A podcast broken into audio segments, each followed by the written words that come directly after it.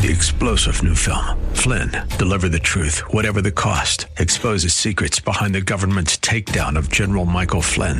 Flynn knew what the intel world had been up to. He ordered the first audit of the use of contractors. This set off alarm bells. He told the truth. He was the most dangerous person for Donald Trump to hire. They had to get rid of Flynn. Flynn, deliver the truth, whatever the cost. Available now. Watch it today. Go to salemnow.com. Salemnow.com.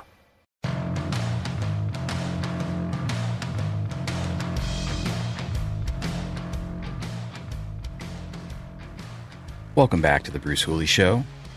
I'm Jack Windsor, editor in chief of the Ohio Press Network, filling in today for Bruce Hooley. It's an honor to be here with you. I told you we were going to freestyle some today, so we're going to freestyle right now. If you want to give us a call, 844 Talk 989. That's 844 825 5989. You have something on your mind? Maybe you want to talk about Ohio Issue 1, that radical proposed amendment that would allow abortion on demand for matters of convenience. It would allow minors to transition and abort without parental involvement. And then there's issue two, which is uh, recreational marijuana usage, an amendment that would legalize that. Maybe you want to talk about, I don't know, the UAW strike at all three major auto manufacturers and what you think about that feel free to give me a call. Maybe you want to talk about the 2024 presidential election and the fact that Donald Trump is leading Joe Biden by a couple of points. Now, when you add in the plus or minus, that is the margin of error, it's about a dead heat. But That's saying something considering that uh, regardless of what comes out against Hunter Biden or Joe Biden or any Biden for that matter, if you go to the New York Times or the Washington Post or all the other uh, Marxist water carrying organizations, you read a lot about Donald Trump and about his legal woes. That tells me Americans are reading between the lines. They're seeing through the garbage and they're saying, mm, I'm not so certain that I'm going to believe what I'm reading. I, last count, I think it was like 16% of Americans believed what they read in the newspaper or saw on TV. And you know, that's really a travesty. It's a travesty because you work hard, I work hard. We have things that we need to tend to, like our kids and their events and our finances and all the things that we occupy ourselves with as hobbies. And uh, we should be able to do that and lean on trusted sources that give us the information we need in order to be informed citizens, in order to vote on important issues like issue one and issue two, and the governorship or the state house uh, candidates or school board members. But I'm telling you, as an insider, that doesn't happen very often. I'm also willing to admit that we all have woven into our fabric subconsciously a bias, and uh, you don't have to guess very long or hard at what mine is. But the reality is, uh, many in the press and in media are hardwired to love communism. They're, I call them commies. They're commies. They're Marxists. They're people who want more government control. They're people who somehow inherently hate rich people. They're they're people who, um, well, I'm not going to go very far down that road because I don't think it's important or uh, wise to insult. But you need to be able to make informed decisions, and so when the press is not doing the job they were created to do, it makes it inherently harder for you to do that. And uh, how do you respond when you get a bunch of hogwash on the airwaves or TV or in the newspaper? You you check out. That's why 16% of people believe what they read. So, um, yeah, if you have anything on your mind and, and you want to give us a call, please feel free to do so. Um, let's talk about this uh, UAW strike for a moment. Uh, UAW rejects Stellantis' 21% pay hike offer. Their response We asked for 40. Uh, UAW strike against Ford, General Motors, and Stellantis is now in its fourth day. And the president of the United Auto Workers, UAW, says a fresh offer of a 21% pay hike from Stellantis is definitely a no go. And his rank and file have asked for a 40% pay increase at the bargaining table. Uh, the comments from Shawn Fain come as UAW members strike at plants owned by the big three automakers, Ford, General Motors, and Stellantis, and uh, that's affecting Ohio. There's there's striking uh, going on in Ohio.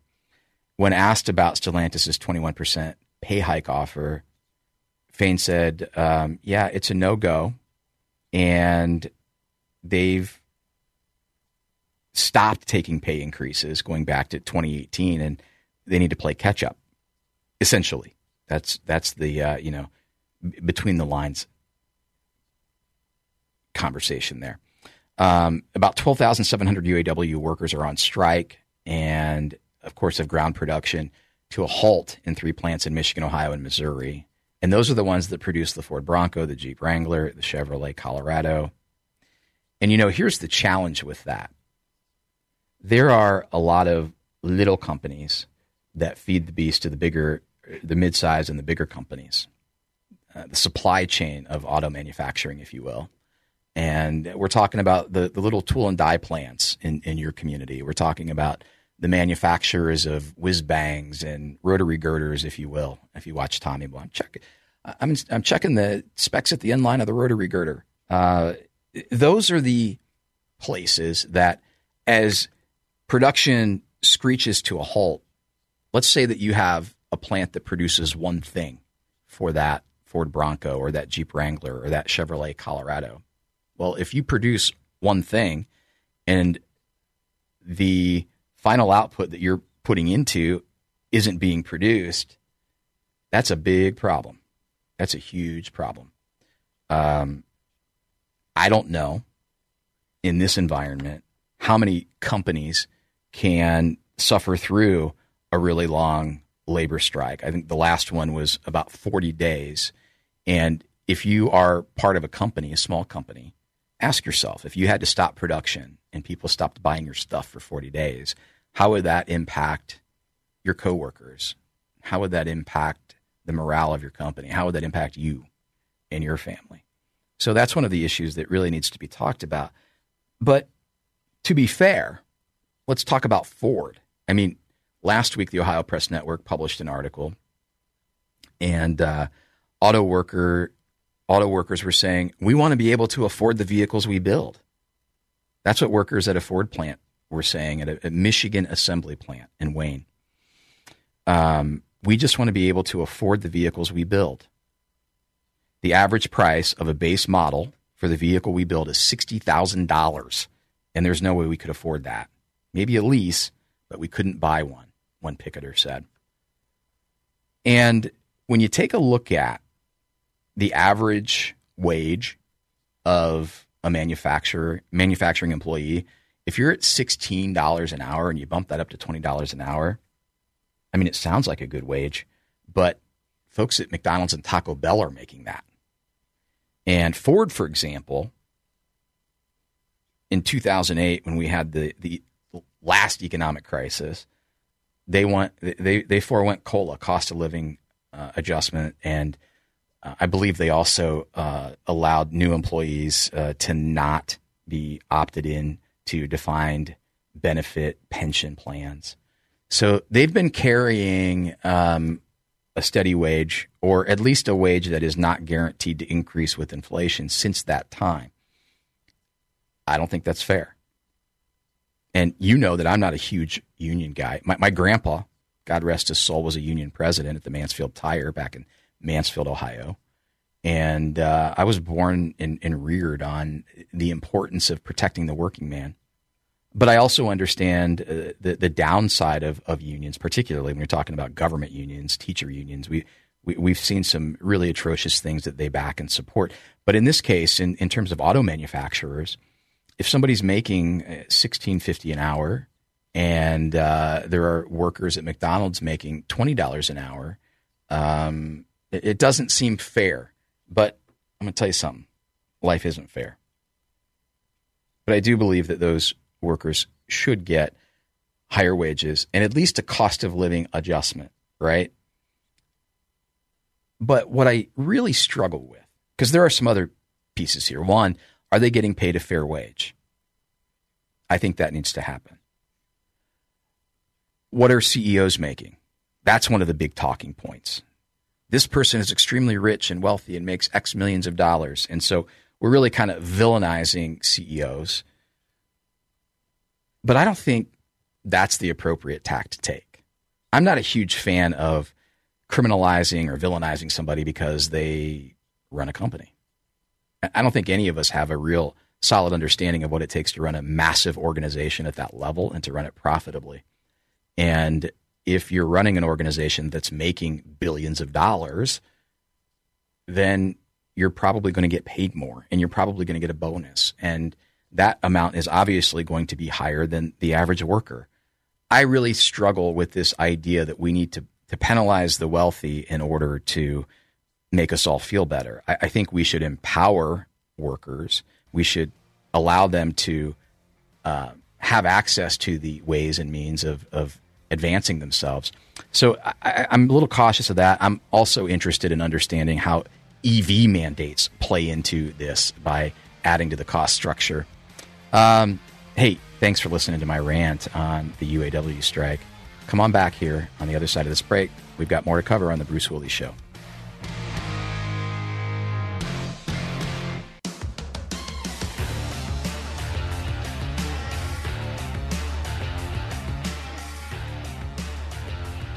Welcome on, welcome all. Welcome back to the Bruce Hooley Show. I'm Jack Windsor, filling in for Bruce Hooley. We're praying for you, Bruce. We love you, and we look forward to having you back here soon. I'm the editor in chief of the Ohio Press Network. I am Eva Grace's papa, Brody and Addison's bonus dad, Whitney's person, and uh, I'm a proud father, which is why when I look at this November ballot initiative, Ohio Issue 1, I can't stop talking about it. Number one, I'm going to share with you something on air that I don't think I've ever shared before. I know that there are a lot of people who believe in zero sum as it comes to abortion, right? But uh, regardless of whether it's a six week heartbeat, heartbeat bill or a 15 week or 22 week limit, there are exceptions if the mother is going to have her life put at risk I think most people agree that there, there is a, a choice there. There's certainly the sticky, uh, hard to wrestle with issue of uh, rape or incest and pregnancies caused there. And uh, I, I, I see arguments on both sides of that. I'm not weighing in on my position on abortion, but what I'm trying to say is I think that it should not be something that we take uh, with a grain of salt. I don't think that it should be something that is promoted for convenience, whether it be I don't know if I can afford this kid or I'm gonna I'm gonna be stressed. You know, there's a decision point before an abortion, and that decision point, ceteris paribus, all things being equal, is when you decided to fornicate. That's a decision point. And did you take measures there? And if the byproduct of that is that you didn't, and you are now pregnant, I just don't think that it makes sense. And I'll tell you why. Um, I have a beautiful 10 year old biological daughter, and her chances of being carried to term were almost zero when she was conceived. And we were told that from the get go. And I refused to accept that. I prayed over her mother's belly every single day because I believed when God put in my mind that she was going to be brought to this earth and that my job was to be her dad and to steward her relationship with the Lord and to uh, be a strong father for her, I took that seriously. And so I prayed over her mother's belly every single night. As way led on to way, they said, well, you know, she might make it, but she's going to have a genetic disorder. And I refused to accept that, and I continued to pray. She was born. She was born perfectly healthy. And being a father, in addition to being a massive responsibility, is the biggest blessing in the world. I mean, other accept other than accepting Jesus as your Lord and Savior, it's it is the it's the thing I think that we are one of the things we are designed to do, which is to bring other little humans into the world and and uh, parent them and steward them into being great adults. And uh, so I think it's important when we look at issue one to recognize that it will make situations like mine um, more pressure filled. It will be easier for people to say, you know what?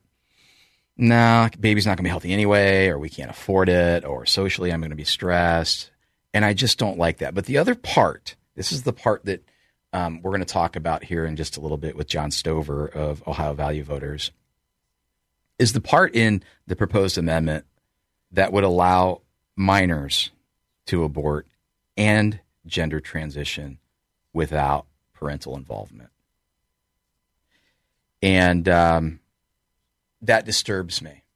That disturbs me for a lot of reasons. I mean, I'm only a couple years removed from a conversation with my daughter where she said, Dad, do you think I'm a werewolf?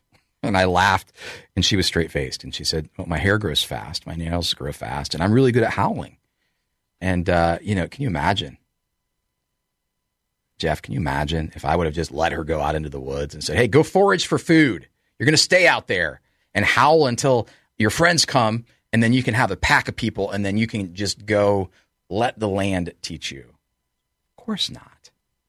So we can't be dumb to the fact that political, peer, and social pressure is now so great for kids to identify as one of the 90 uh, odd whatever genders. Come on, man. And to, and, to allow a kid to start that process without parental intervention or involvement is crazy to me. And you go, well, there's no way that a kid's going to transition without the parent knowing. Well, I've written a story about an eighth grade girl who started to socially transition, and it caused so much emotional turmoil for her that the parents didn't even know she was socially transitioning at school, with, by the way, the prompting and the help of teachers, until she was suicidal and had to go pick her up at school. That's an issue. But here's the other issue that no one wants to talk about it's not that they're going to transition without you knowing necessarily, ultimately, but it's that once you let the camel's nose up under the tent and allow them to have the quote right to do that without your oversight, you are now facing the full onslaught of a government and activists who will say to you, if Mikey wants to be Marsha and you don't let Mikey be Marsha, then we're going to take your child. We're going to report you to CPS. You are committing child abuse. If you don't think that that is happening already, you're blind. I interviewed a Democrat, a woman who's been in, and out of gay relationships, voted Democrat for 40 years, who sent her daughter to Catholic school saying, I wanted her to go, to go there because I wanted her to be protected. And she's in California, by the way. Wanted to be protected from all the nonsense going on in the public schools. Well, her daughter came home one day and said, Guess what? My name's Michelle, but you're going to call me Mike. And she said, No, no, I'm not. And uh, guess what happened the very next day? CPS knocks on the mom's door. So when I look at issue one and I see that it is uh, it, it is going to take away a parent's right to intercede on their child's behalf, I say nonsense. We cannot allow that to happen. We should not allow that to happen. And you know, there's a bigger movement behind all of this all the way. It's by the way, it's not about LGBTQ rights. It's not about activism. It's not about it is about dividing and conquering. It is about taking away the power and the privilege of a parent from a child because then the child becomes what? A kid that is owned by the government. A government that wants complete and absolute control over you and over everything. We're going to talk more about this on the other side of the break. Uh, we are going to be joined by John Stover of Ohio Value Voters. We'll talk about issue one and some of the uh, Marxist activism going on in Ohio schools. You don't want to miss it. Stay tuned to The Bruce Hooley Show.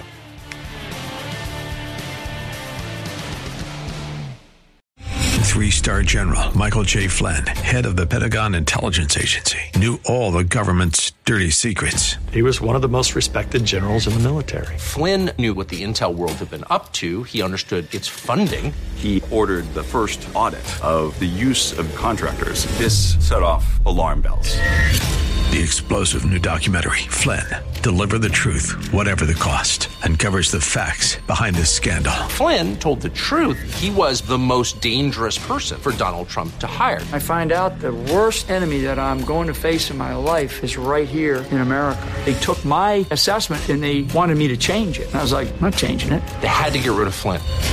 With in depth interviews, archival footage, and never before seen personal records of the man behind the headlines. I just felt like I was drowning. Flynn, deliver the truth, whatever the cost. Available now. Watch it today. Go to salemnow.com. Salemnow.com.